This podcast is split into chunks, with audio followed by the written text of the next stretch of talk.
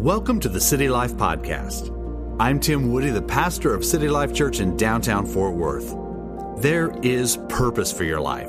There's a destiny you have yet to walk into, and there is hope regardless of what you're facing today. I encourage you to open your heart now to what God will be speaking to you over these next few minutes.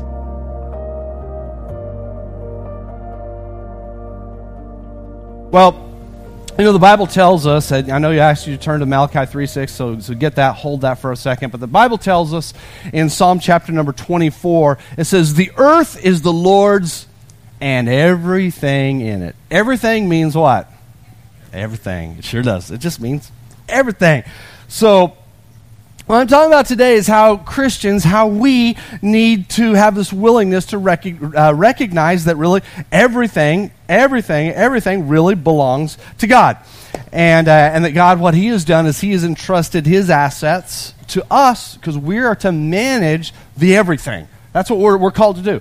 We're to manage the everything and steward it. And, and God also calls us to, to, to use his assets to advance the gospel. And, to, and, and that's one of the things that we're even doing today. We're using some of our assets, let's say some of our equipment and some of our, some, our facilities and things like that, to, to launch prayer out and to, and to assemble the people of God and things of that nature. But we're supposed to use our assets kind of like we're going to be doing next Sunday morning out here. Uh, to launch the Cowtown Marathon. But we're to do that to advance the gospel, but also to, we, we use God's assets to, to provide for our families and to take care of our needs and to help other people. But see, God has this economic plan. He has this economic strategy, and it's laid out in the scriptures. And uh, I, I know what it is, I utilize it, and I, be, and I know that it works. So today, my message title is called God's Economics. And so I'm taking a one week pause from my series that I've been on for the past several weeks of Gideon. And so we're going to take a one week pause this is a, a week that uh, is on our calendar once a year, and we talk about God's economics. So, God's economics, I'll just be really clear with you, it starts with something called the tithe. It's where we take a tenth of what God has entrusted us and we reinvest that through the local church. And we don't control it because it's His. So we give the tenth back to God, and He blesses the other 90%. And really, that's the core of what I'm talking about today. Now, I learned this from my mother when I was five years old, and you guys have heard the story a million times, but it is, it is so foundational to me because it just was drilled into my head at that moment when I was five years old, and she sat down with me at our kitchen table in Montesano, Washington, and uh, actually, it was in Cheney, Washington, not Montesano, Cheney, Washington. We sat down there, and, and I, was, I was a kindergartner, and I was about to receive my first allowance, and my allowance was one quarter a week. Now, you might say that's nothing. Well, it was something back then. I've done the calculations on it because you know you have these inflation calculators, and of course these days they have to update them like every single day. But but uh, there's these inflation calculators, and so you can you can punch a number in, and so I figured out. Okay, back then I would have had, uh, you know, the, I could have made like about a little over a dollar a month, but about thirteen dollars a year. But in today's currency, it would have been one hundred dollars a year that I would be getting at the age of five. Now that's some pretty good income for a five-year-old, right? Well, it was big moment. Mom handed me the first quarter, and, and she says, "Now this is God's; it's not yours." and you get to use it however you please, though. So she said, God wants you to be responsible for. She said, God is going to bless it, but you need to give the tenth of it back to Him. Now, we weren't into fractions yet. I mean, I'm sure, I'm positive I was in the advanced placement kindergarten class at the time. I'm quite sure of that. Um, but. Uh, Actually, I, I, know I wasn't. I definitely wasn't. But, but I was intrigued by this. And so what she did is she, she set the quarter out there, but then she took the quarter back and then she, she gave me two dimes and five pennies. Now, I don't. I was thinking as I put this up there, some people are going to think this is the actual record of it that I took pictures of it with my iPhone back then. I didn't. Okay, this is. If you look closely, the dates are like 2014 on those coins. That, that I was. You know that these are new, but but she said, now this is all God's, but the tenth of it is what you give back to God, and she she explained this is going to open the door for God to bless you. Now. In those days, what was I concerned about? I was concerned about candy and army men. I, I, I, really was. I was concerned about that because I, I, love those little plastic army men. Did any of you guys have those when, I, when you were kids? Oh, I love those, man. I would go, and, and I would, I, they would get into fights and I'd crush them and break them, and sometimes they would get caught in fires and burn and melt, and I'd have to buy new ones. I know I, I was just a little boy, and so I was always having to buy new army men because it was, it was so much fun having those army men. And, uh, but, but another thing that I love to buy with my, uh, some of the main candies I like to buy were Tootsie Rolls, Butterfingers, and Neccos. Do any of you guys like Neccos? Oh, I love Neccos. And if you don't like Neccos, great. You give me your Neccos. All right. Hey, uh, in fact, uh, uh, Jake, why don't you bring me the Neccos up here? Now, I, oh, yeah. These are Neccos. These are Neccos. Now, in my childish mind, really, I thought that they called them Necco because they all looked like nickels. They kind of sound alike, and because it cost five cents to buy one of these. So I that was how my childish mind worked. It, it, it, it doesn't work that way anymore. And when I went over to Walgreens to buy, buy these, I discovered very quickly they don't cost five cents anymore. Not at all. But they're the same package and they, they taste the same because I, I opened a package to check it out. They taste exactly the same. And I even discovered that the, that the Necco candies are actually the can- same candies they use to make the Valentine hearts. So if you like Valentine hearts, you like the Neccos, all right? So I do, and, and is it's, it's, an acquired taste. And in fact, you have licorice in here that you don't have on the uh, in, in the Valentine hearts because that would be a black heart. It'd be really really ugly like that. And, but anyway, back back to this. I realized I could buy five Neccos a week if I really wanted to. Now, I'm telling you guys, that's huge for a kindergartner. I knew it may not be wise. I may want to get other things, but I could buy up to five. And, but then mom explained to me that principle that a tenth belongs to God. And so uh, what I did, and, and, and I, this is, I, I started processing through this a little bit later because I continued hearing it in church. I thought, well, if I bought five Neccos, you know, how much of this would actually be God's? and how much do I get to hang out and keep my, on my own? So really, it would be taking one of these and breaking it in half and half of it belongs to God. Now, I don't know how I would get it to God up there, but half of it would belong to God. And so, so this little half belongs to God, but then all the rest I get to keep, I get to share, I get to store up, I get to put in my bank account, I get to hang out with, and the rest of it goes to God. So as a child, this made sense to me. Now, I'm going to go ahead and hand this back to you. But who, who likes Neccos for real? See, See, there you go. Oh, there you go. Who, who likes Neccos over here? See, you got to got to catch. You like Neccos over here? All right, over here. Woo! Boom! Up. your husband got it. He gets it. Who likes Neccos over here? Anybody like Neccos over here? Catch! Don't let it hit you in your head. There you go. And who would like the part that this other? It's a ha- okay. I'll let you do that so we don't have Neccos flying through there. This is God's. So. But, uh, but I'll go ahead and let you take this back here. But that's a, just a simple illustration that I used as a child that helped me. Now, really, I was just thinking this is an incredible deal. So I started tithing at the age of five, and I'll be honest with you, I've never stopped tithing since. I, I continue to tithe, I continue to work God's economy because God's economics actually works brilliantly. So I'm going to do something with you here. I'm going to ask you some rapid fire questions, some really rapid fire questions. I'm going to ask you to respond back, uh, respond back out loud.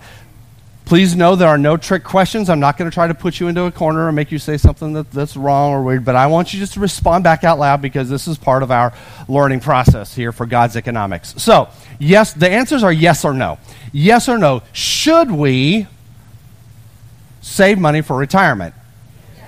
Should we be generous, with, uh, generous toward others with our income? Should we have an emergency fund? Should we pay off our credit cards monthly? Should we have a budget? Should we avoid debt? Should we tithe? Now, if I were to re ask each one of those questions, do you there would be some like scattered answers in the, in the place, and I'm not going to do that. But I think that's that's good because the reason is I don't even have to do any teaching. because those are all the principles of God's economics right there, because they're actually built into our hearts and we know the right answers. But why is it that we struggle to do these things? In fact, as I went through the list, some of them you went like, yes, but I really need to start doing that. Yes, but I really need to start doing that. The should we? Yes. Do I? now, our challenge, again, is that we know the principles. These principles are already in the scriptures, but in the deepest place of our heart, what happens is we begin to integrate something called logic. And I understand about logic. We tell ourselves, well, I can't afford to do all of these things. Yet, on the other hand, you know that the scriptures say that God calls us to live by faith. In fact, that's a foundational message throughout the Bible. In fact, in fact, four times in the Bible it says, the just will live by faith. So, it's wise, basically, wisdom is to remember that it does not say in the Bible, the just shall live by logic. God's kingdom is a paradox. And the paradox of it is what's on the screens is often the opposite of our logic. So, foundational principle here number one, God is illogical. Yeah, He is. Uh, that's, that's, that's not saying anything bad about it. It's true. And he's probably laughing right now, going, Yeah, that's right, that's right, right. Because his ways are not our ways. The problem, though, with us educated American city folks is we keep trying to apply logic to every single situation that we're in, and, and, and then it ends up causing us to be empty and faithless. And our logic causes us to chase after some things that may satisfy us, and, and so we do. So, what we do is we pursue a lot of different things. We pursue wealth, we pursue occupational fulfillment, we pursue uh, position, rank, we pursue, we pursue certain types of attire or friendship networks, we pursue a, a, certain location that we want for our apartment, condo, or house, we pursue adventure and adrenaline. And, and I'll just say, none of those things are evil. That's that, I'm not saying any of that's evil. But the sole pursuit of things of that nature, what happens is it leaves us empty because the satisfaction is temporary. Now, please understand, I will never ask you to check your brains at the door and empty your brains out. No, I, I, I, expect you to be educated. I expect you to use your mind here. But our challenge, especially in our culture, is we tend to overthink just about everything. And what happens is when we overthink, it leaves us empty and it often leaves us faithless. Now, let's be honest, at, the, at, our very core, at the very core of our being, we are, um, we're simply lost indi- individuals. And we're searching for something, and we're toiling for something to, to, to uh, hold on to, to latch on to, to something that's real, something that's tangible, because the world has let us down again and again and again and again. And it's unfortunate, even in this city, especially in, this, in the city, because uh, I've seen this here, pastoring here for a while now, is that a lot of people will reach the highest uh, pinnacle that they can reach in the Metroplex here. And they say, now, if I'm going to go to the next level, I have to go to an even bigger metropolitan area. And so I'm going and that, that leaves you really three, well, four in North America, but we're, you know, that's Mexico City, but most people don't want to go down there to, to the, reach the next pinnacle. But the, the other three next biggest metropolitan areas in the United States is Chicago, Los Angeles, and New York. And the problem is, I just want to tell you, you're a Texan and you're going to freeze in Chicago. All right, let's just, just, just get that real clear, all right? And the other one is you're not going to be able to find the kind of housing that you have here in LA or New York, so good luck with that, all right? But what happens is there's this pursuit of perceived success, and you keep, got to keep pushing, got to keep moving up. But that type of pursuit is futile. In fact, Solomon even said so. He had reached the pinnacle of success in his life, and he declared it is all empty without faith. So I want to point you to the faith part. And there's nothing wrong with having things or pursuing things, but the faith element is critical. Solomon himself, the wisest man who walked on this earth next to Jesus Christ, declared that.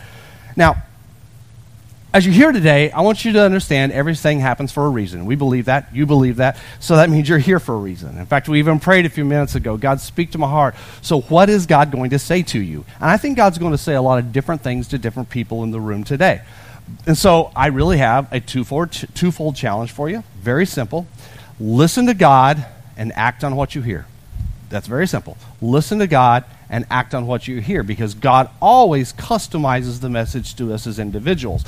And in fact, I believe this is a critical key for God's hand to be upon your life, and you should really do this every single time you come to church. Listen to God and then act on what you hear. Now, I'm sharing this message with you today not because the church wants your money. No, it's because I want you to be blessed so God's work will expand and grow because you are blessed. Paul mentioned this in the scriptures. In Philippians chapter 4 verse 17, Paul says this when he was uh, receiving offerings. He says, "Not that I desire your gifts, what I desire is that more be credited to your account." Now, just a quick pause here. If you're visiting here today, this is not your church. It's still God's word and it applies to you. But your tithe belongs at your church, not this church. Now, I have no problem saying that. I know a lot of other preachers are going to preach about tithing and giving. They're going to say, I don't care who you are, you got to give it all to me. It's like, oh, it's not me. It's a, your tithe belongs at your church. So I'm saying, do not tithe to this local body. Uh, now, I want us to go ahead and look at Malachi chapter 3, verse 6. Let's look at the scriptures. Is, so, as you, as you get that opened up there, get ready. We're going to dig through this for a few minutes. According to the Bible, um, where does the first part of your paycheck go? Visa. No, not Visa. I know some people think Visa, and there's a temptation because, but the problem is that Visa does not have the power to bless your finances. Only God does. Okay, so here we, here we are. Malachi chapter 3, verse 6. Let's start off. God says this. This is God talking. I, the Lord, do not change. You get that? Everything has to be read in context, so we're looking at context here. He declares, I don't change. Now, how clear can a scripture get? Basically, he's saying God did not change, and he is still saying this. God, and I'm saying this, God did not change between the Old Testament and the New Testament at all. So God says this He said, So you, the descendants of Jacob, are not destroyed. Now, that, that's like, where did that come from? I, I actually kind of think this line is a little bit humorous. In other words, what he is saying here is, I haven't killed you because I'm actually a nice God. I was nice, I am nice, and I'm going to continue to be nice. That's what he's saying there, okay? Read it in the context. That is exactly what he's saying. Theologians, right? Okay, let's keep going. Now, he goes on to say, Ever since the time of your ancestors, you have turned away from my decrees and have not kept them. Return to me, and I will return to you, says the Lord Almighty. Now, I want you to remember that word decrees. In fact, I'm going to be pointing out some words to you. You may want to underline them. I'm going to come back to these words here in just a moment. So, God is reminding his people again that he never changes and that he is good. But now he says there's a problem because generation upon generation keeps turning away from God's decrees. Okay, let's look back. God says this, but you ask, how are we to return? Now, this is actually good right here because this is a signal that God's people are actually dialoguing with Him. And sure, they're not honoring God's decrees, but they've not shut Him out. I mean, they're still going to church, they're still singing the songs, they're still listening to the, the, the live stream when they can't be in church, they're still going to the partners' banquet, hint, hint. But, but now God is speaking and they are hearing and they are replying. This is dialogue with God. So this, that's, that's actually good. So they're saying basically, if we're supposed to return, how do we do that? So this is God's answer. And he answers it with a question. He said, Will a mere mortal rob God, yet you rob me? Now, please understand, no preacher made this up. this is the God who cannot change, who's speaking to his people straight out, and he's saying, would you rob God? Would you steal from God? And, and, and the answer, of course, would be no, I would, I would never do that, right? I mean, it was like, I, I would never do that. That is, that is crazy. But God says to them, You have robbed me.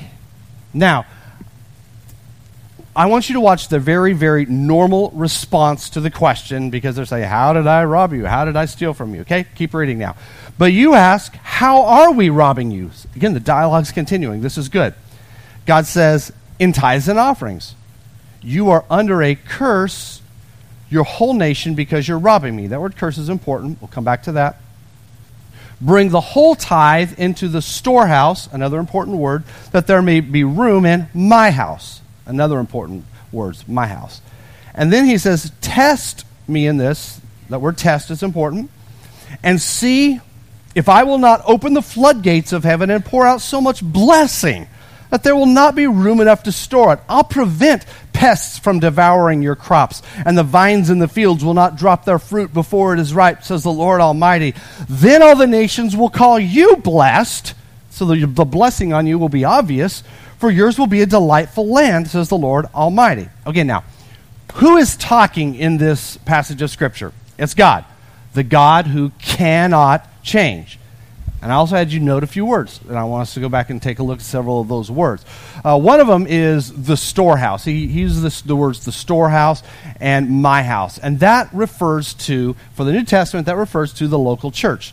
The storehouse is the place from which uh, you and others receive ministry. That's where you receive ministry. Even if you're watching via a live stream or a, a recorded video or a podcast, you're receiving ministry from the storehouse. My house refers to the place of worship. Wherever God's people get together, that becomes his house, all right? So, so God says, this is a decree that you have been violating. Now, let's look at the word decree. What, is, what does decree mean? Decree means this ordinances or principles of ordinary behavior. All right, I'm asking you to follow along with me. I want you to understand this terminology here so we don't rush through this. What God is saying to his people is he was telling them they have strayed away from some of the principles of ordinary behavior. In other words, it's ordinary for God's people to thank God for their, their income. I think that's, that's right. We should always thank God. Thank you, God, for our income. It's ordinary for God's people to recognize that God is still God and God is their provider, even in a time of tax increases and inflation, right? Because they know, God's people know that God is the one who is really, ultimately, the provider. So God is the source. And He desires and He deserves that acknowledgement. So we, we acknowledge it. God, you're our provider. You're our source. You are the source. God owns everything anyway. Now, that is what is called an ordinance or, or a decree or an ordinary, an ordinary principle. An ordinary principle. So God says, You've left my ordinary principles and you've gone away. So this is a very, very clear passage. So, really, what it's saying here is ultimately, if I tithe, I am blessed. If I don't tithe, I am cursed. Now, I told you to look at that word curse because it says that you're cursed. God does not say he will curse you. God will not curse you.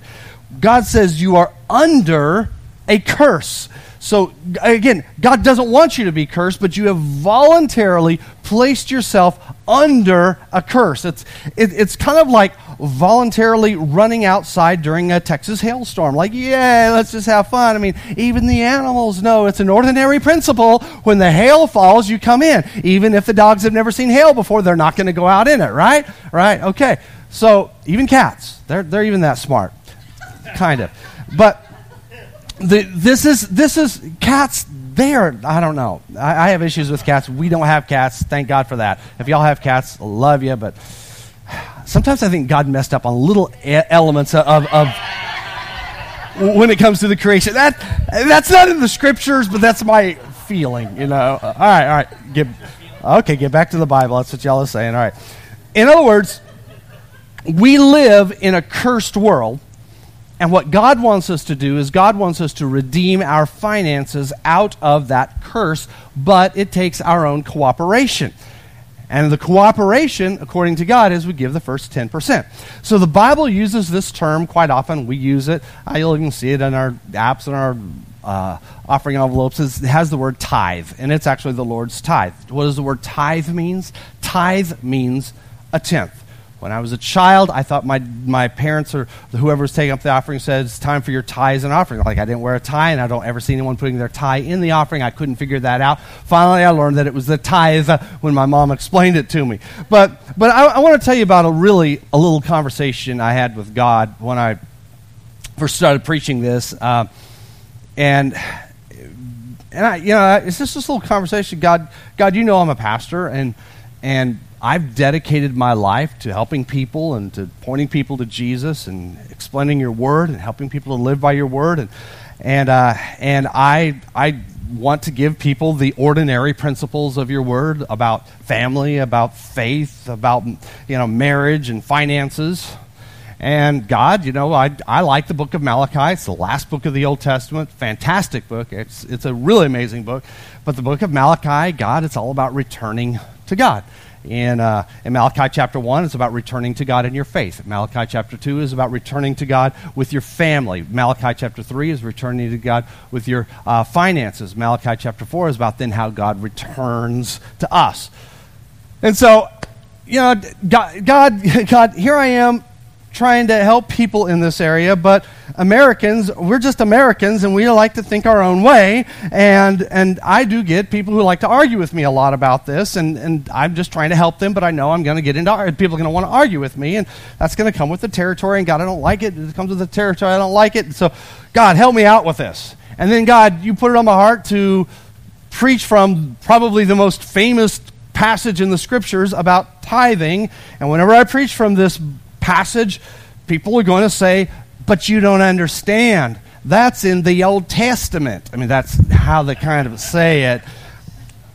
And so I was like, God, I mean, couldn't you have waited to just put that over into the book of Matthew or something? I mean, it's like 15 verses later. It would have just been so easy to do that. But I, but I believe the Lord said, no, I have it right here where I want it to be. Why? It's all about trust. It's a really all about trust. And that's what tithing is. Tithing is a test, it's a test of your trust. And God even tells us to test Him and see if He'll come through on His end. It's a test, really. Every time you get paid, it's a test. Um, are you, you going to believe that God's word is true or not? Do you believe that, that the 90% with God's blessing is going to go farther than the 100% without God's blessing, it's a test of trust in God. Yet I also know, God, that people are going to say, yeah, but tithing is part of the Old Testament law, and I'm not under the law, I'm under grace. And, and I, I hear that a lot, and, and the people, there are these, again, I call them, I call them JV YouTubers and JV website builders that have their own ministries. They submit to nobody, but they're out on their own, kind of doing their own thing, and they write all these passages about this stuff. And, and, a, lot of, a lot of the stuff out there on the internet, more and more, is becoming just total nonsense uh, about, about our faith and about the scriptures. But I, I, I don't understand that argument. I'll just be honest with you. So, are you saying that it was, if it was wrong, if something was wrong to do under the law, then now it's okay for us to do as believers? Like, thou shalt not kill. That was under the law. Do you think if we, if I leave here today and decide to go kill somebody, that there are not going to be any consequences for that? I mean, God will forgive me, yeah. But will there be consequences? Of course. Of course. I mean, we are believers. Our sins can be forgiven, but there are consequences based upon how we live. And we have to understand this is that tithing also existed way before the law and after the law. It's an ordinary principle of God's word. But if you're going to follow that line of reasoning, well, it was under the law and now it's not, we're not under the law, then, then I could just like say, you know, Jake, Jake Nunn, I, I love you, my friend Jake, uh, but I could tell you lies about Jake. I'm, I'm, I'm going to tell a lie about Jake. I'm just, go ahead and say what I'm going to say. But you didn't hear me that I was going to say a lie. Jake is really a robot, all right? we have set up a charging station in his office. He comes in early, plugs himself in, and then he comes out, and, and you know, it's like, okay, you got to oil him up so he's not too, too rigid. And, and, and he, he goes on through the day, and it's, it's just wonderful. Now, I can lie about Jake and ask God to forgive me because thou shalt not lie is under the law, and I'm under grace. So you see how foolish that is? Let me give you another example. Uh, Thomas, good to see you in church today. Glad, glad you're here. Do you have your wallet on you? I just want to. You, you don't have it. Do you have your purse with you? Could you bring me your purse?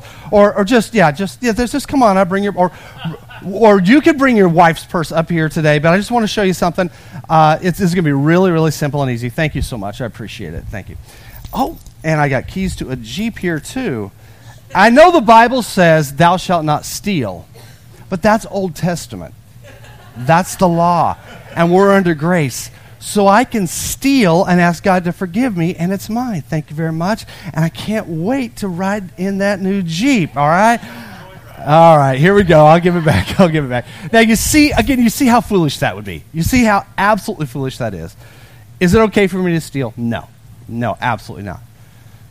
So that's the mindset, and we need to break that mindset. So, where, where does tithing come from? The whole principle? Well, it comes from the Bible, and it actually comes from all of the Bible. Uh, I think a lot of people don't tithe because they, they believe that it's not biblical. And they think, well, there's only one scripture about it, and that's what the pastor just read. And so, well, I want to show you a few other scriptures. We're going to go through this very quickly, but this is for the intellectuals among us and for those of you who really want to have the full understanding of what the Bible really says. Genesis chapter 14, verse 18. And just jot that down if you would like. I want to read you this. It says, Then Melchizedek, king of Salem, brought out bread and wine. He was the priest of God Most High, and he blessed Abram, saying, Blessed be Abram by God Most High, creator of heaven and earth, and praise to God Most High, who delivered thy enemies into your hand. Then, verse 20, Abraham gave him a tenth of everything. That's, some of you would see in your Bibles would say a tithe of everything. So Abraham gave a tithe of, of, uh, out of everything. And please understand, this is 500 years before the law. In fact, you could even go back to the time of, of Cain and Abel. Cain, uh, Cain did not give a tithe. Abel did. God accepted Abel's sacrifice and he didn't accept Cain's offering. That's 2,500 years before the law. So, this ordinary principle, it predates the law. Now, let's go to the time of Jacob, still before the law. Genesis 28. It says, Jesus, uh, Jacob says, This stone that I have set up as a pillar will be God's house. And of all that you give me, I will give you a tenth. So the implication now is here that the tithe belongs to God's house, and this is 400 years before the law. Moses, he made it explicit. In Leviticus chapter 27, verse 30, he then says the tithe is actually holy. So it's a really special thing. He says, the tithe of everything from the land, whether grain, soil, fruit from trees, it belongs to the Lord, and it is holy to the Lord. Jesus, you want to talk about him? He's in the New, the New Testament. Okay, Jesus in the New Testament. Matthew chapter 23, verse 23, he says this. He says, Woe to you, you teachers of the law, and other the preachers, you know, the preachers and the leaders. Woe to you, teachers of the law and Pharisees, you hypocrites! You give a tenth or a tithe of your spices, your dill and mint and cumin, wonderful spices. But you have neglected the most important matters of the law justice, mercy, faithfulness. Then he says, You should have practiced the latter without neglecting the former. In other words, he's saying you give tithes of everything, even the small stuff, but you're not being kind and merciful and administering justice to people. You're not being faithful to people, relationships. And Jesus is saying, Come on, you foolish religious leaders, you know the truth. Do the important things, which is relationships and love, without neglecting the former, which was the tithing. Don't neglect your tithing, keep but you also need to make sure you're doing the basics. Now, Jesus did not say, now, leaders, please know you do not need to do this anymore because that was the Old Testament. The Father and I have changed between the Old Testament and the New Testament. We used to be mean, but now we're nice. Again, that he didn't say that. Remember this God does not change. And still, he was nice, he is nice, and will, he will always be nice. I can't wait till heaven. Talk about nice. Whoa. So God says, He says this now to the people, to Malachi, in the, in the, in the book of Malachi, He says, You're robbing me and you're under a curse. Now, I don't want us, I don't want me, I don't want you to be under a curse. I would like to be under the uh, open windows of heaven over my life, over our community, over our church. And I would love it for, for the Lord to rebuke Satan from stealing from you. you mean the Lord rebukes Satan from stealing from you. Isn't that awesome? And, and, but that's up to you as to whether you're going to engage that or not. And uh, basically, the ball is in your court. Now, in Hebrews chapter number 7, in the New Testament, it uh, the passage that we read in Genesis 14 just a minute, minute ago about Abraham tithing to Melchizedek. Again, this is New Testament. And it's, this is where the word tithe is used. And it says that this, our example in the New Testament is like kind of like we're, we're like Abraham, and Jesus is like Melchizedek. So just look at what it says, verse 8, uh, Hebrews 7 8 says, In the one case, the tenth or the tithe is collected by people who die but in the other case, by him who is declared to be living. So I think this is absolutely what that's saying is, is I put my tithe or my tenth in the box at the giving station or, or into the iPad or my phone or, or the computer or put it into the basket, and people that die collect it. That, those are the ushers, they're going to die. And, uh, well, you know, unless Jesus comes in the rapture, you know, the, we all know how that works, right? I talked about that on Tim at 12. Got, got to go over there, right? But, but it says that even though they collect it, Jesus is the one who receives the tithe, the one who is declared to be living. Now, that's Hebrews, and that's the New Testament.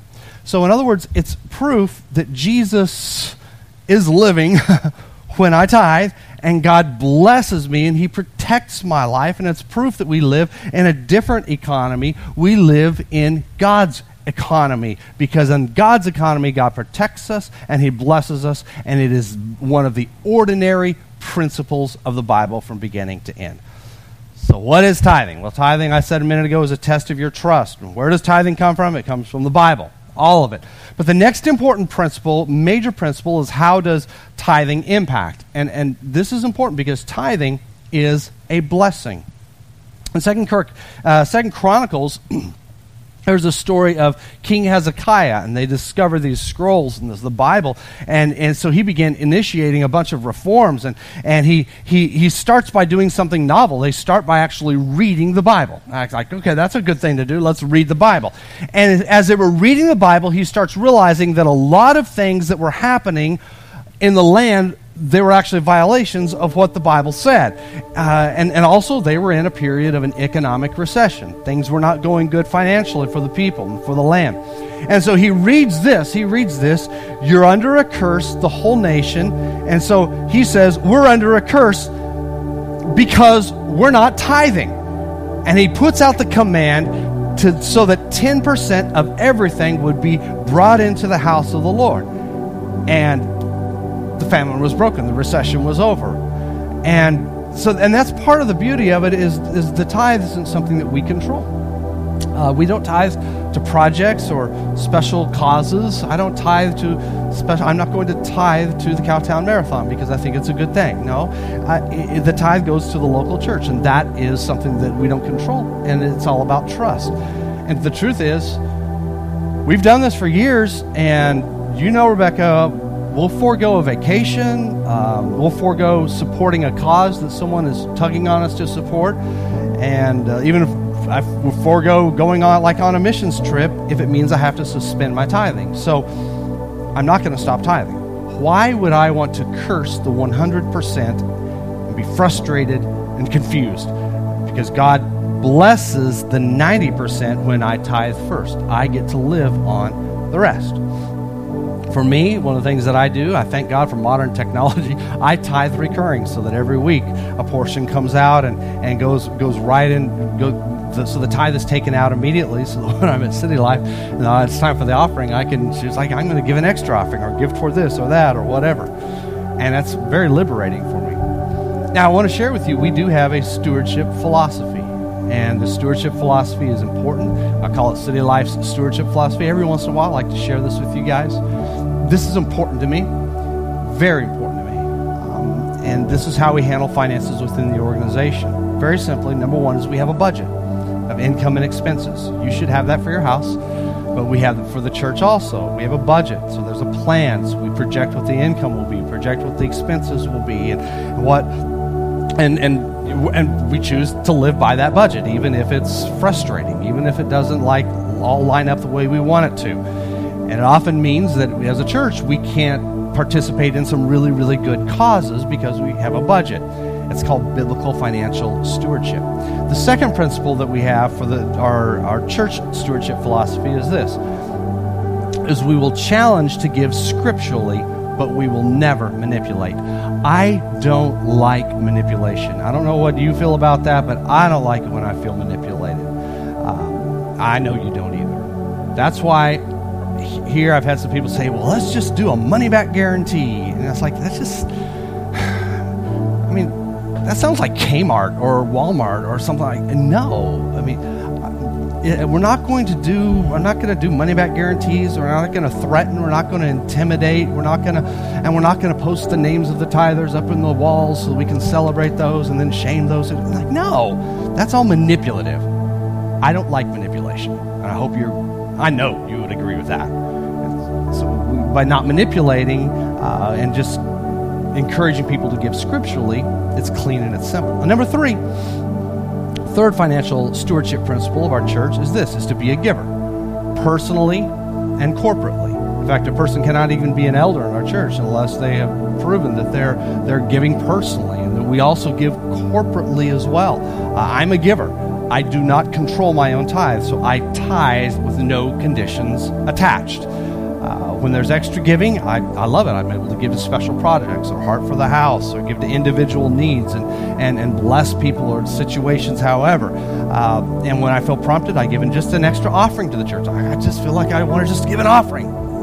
And I put an amount in there and I punch it in and boom, it's gone. But uh, as, uh, as the church institutionally, you know, that's what I do. But the church as, a, as an organization, we actually do the same thing. We give according to the budget, but we also do it according to the scriptures. So, as a church, what we do is we plant seed, knowing that that planting of seed is going to produce a harvest. Uh, those who planted seed through their tithes and their offerings to see this building purchased and to see it gutted and renovated, they sacrificed a lot. They really did.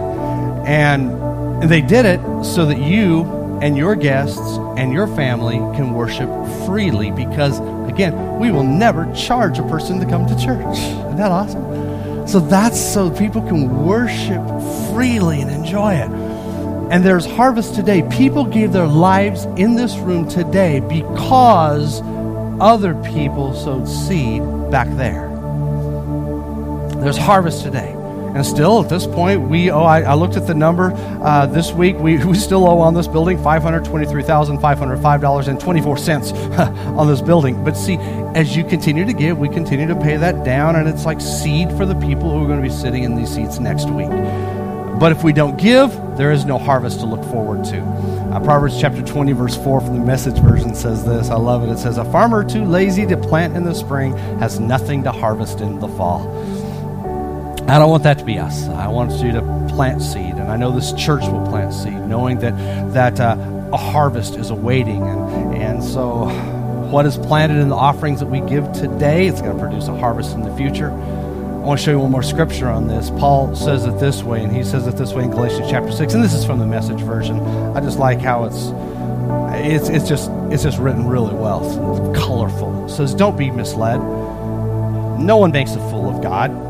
What a person plants, he will harvest. And that makes sense. A person who plants selfishness, ignoring the weeds of others, ignoring God, harvests a crop of weeds. And he'll, ha- and he'll have to show for his life is weeds. But the one who plants in response to God, letting God's Spirit do the work in him, harvests a crop of life, real life, eternal life. I love that. Now, I, I will point out one person in this room and it's not Jake the robot, but uh, but I, I, do want to just call out Jack. Jack, would you just please stand at the back here? And I call him out from time to time for for express purpose because sometimes people don't know about Jack. Jack has always been one of our most consistent tithers. I'll also say this: Jack does give more than many people who, who attend this church regularly. He does. Um, Jack, you can have a seat. Jack does not have a secret stash of cash. I know you don't. Yet God brings him miracle after miracle after miracle after miracle. Oh, Jack, I was just this last week. I ran into you at QT. Remember that? And Jack, he had some coins, and he was buying him one piece of bubble gum. I said, Jack, have you had lunch yet today? Said, No, Pastor, but I'm all right. He always acts like he's all right. I said, But yeah, this is QT. And man, they got kitchens in QTs now. It's almost a scaled down version of Buc-ee's. Almost, not quite. Let's go get some food. load up on some food, get you some drinks, get you some good stuff.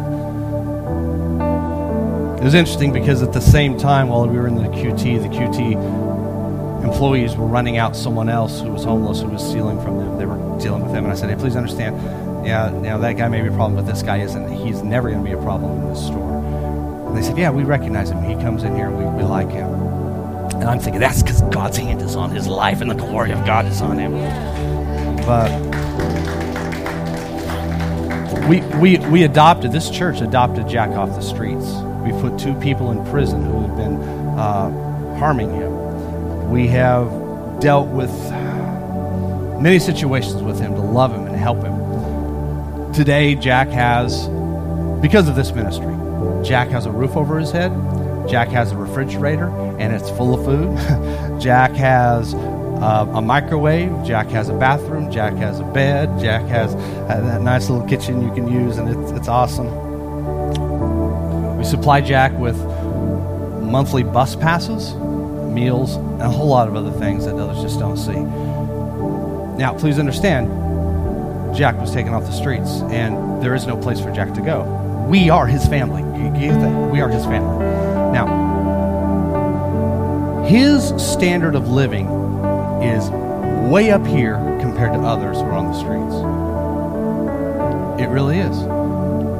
And and I, like why? Why? Well, there are a few reasons. Again, God's hand is on him. He's, he's serving God. He's also a tither. He's giving all the time. And another thing about Jack is is that uh, Jack has attached himself of, to a church, a generous church, who's going to come and make sure he's okay and take care of him. See, things like this happen because of your giving. And many of the things that happen, we don't even put it out there because there's a lot of, we, we don't want to violate confidentiality at all. But I think the biggest thing is God is honoring his trust and his faith in God. Due to the consistency of his him serving God and the consistency in his giving, he is, reach, he is reaping a harvest. Now, I want to show something to you, and I'm not going to make you do anything weird. Please, I'm, I'm going to ask you to do something right now. Uh, right in front of you is, is an offering envelope. If you're sitting on the front row, there's one just right on the seat in front of you. I want you to grab, every one of you grab one of those offering envelopes and a pen. Here's what I'm going to have you do.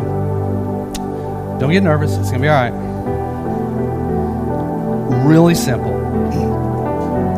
If you agree with this, if you agree with the principles that I'm saying, I'm just asking you to do one thing write your first and last name on that and just write the two words I'm in. I'm in. Just your first and last name and I'm in. That's all. If you want to give, that, that you know that's if give it with that envelope. That's up to you. But I want you to write I'm in, and then we we are going to turn these in in a few uh, few minutes. Whether there's an offering in there or not, I want you everybody to turn it in. I know many of you have already given. You've given through the app, you've given online, recurring giving. Some of you gave in the foyer prior to the service. But I'm asking you to hold that envelope, and uh, and then we'll, we'll, be receiving it here in just a few moments. But uh, and before I have Jake come up here, I want to pray for you, and I want to pray over your finances. Receive this prayer we're, we're not quite finished with the service yet, but I want you to receive this prayer. Lord, I just pray for the blessing of God to rest upon every single individual. God, help us, if nothing else, help us to take our cues from Jack, who once was desperately lost on the streets. And He's been rescued and is being taken care of, and he's being loved and has a family, and he has food, and he has health. Help us to take our cues from your word so that we will, like your scripture said, just be blessed. We'll be blessed. In Jesus' name, amen. Thank you for tuning in to the City Life Podcast. If you're interested in attending our Sunday service or would like more information, go to citylifefw.org.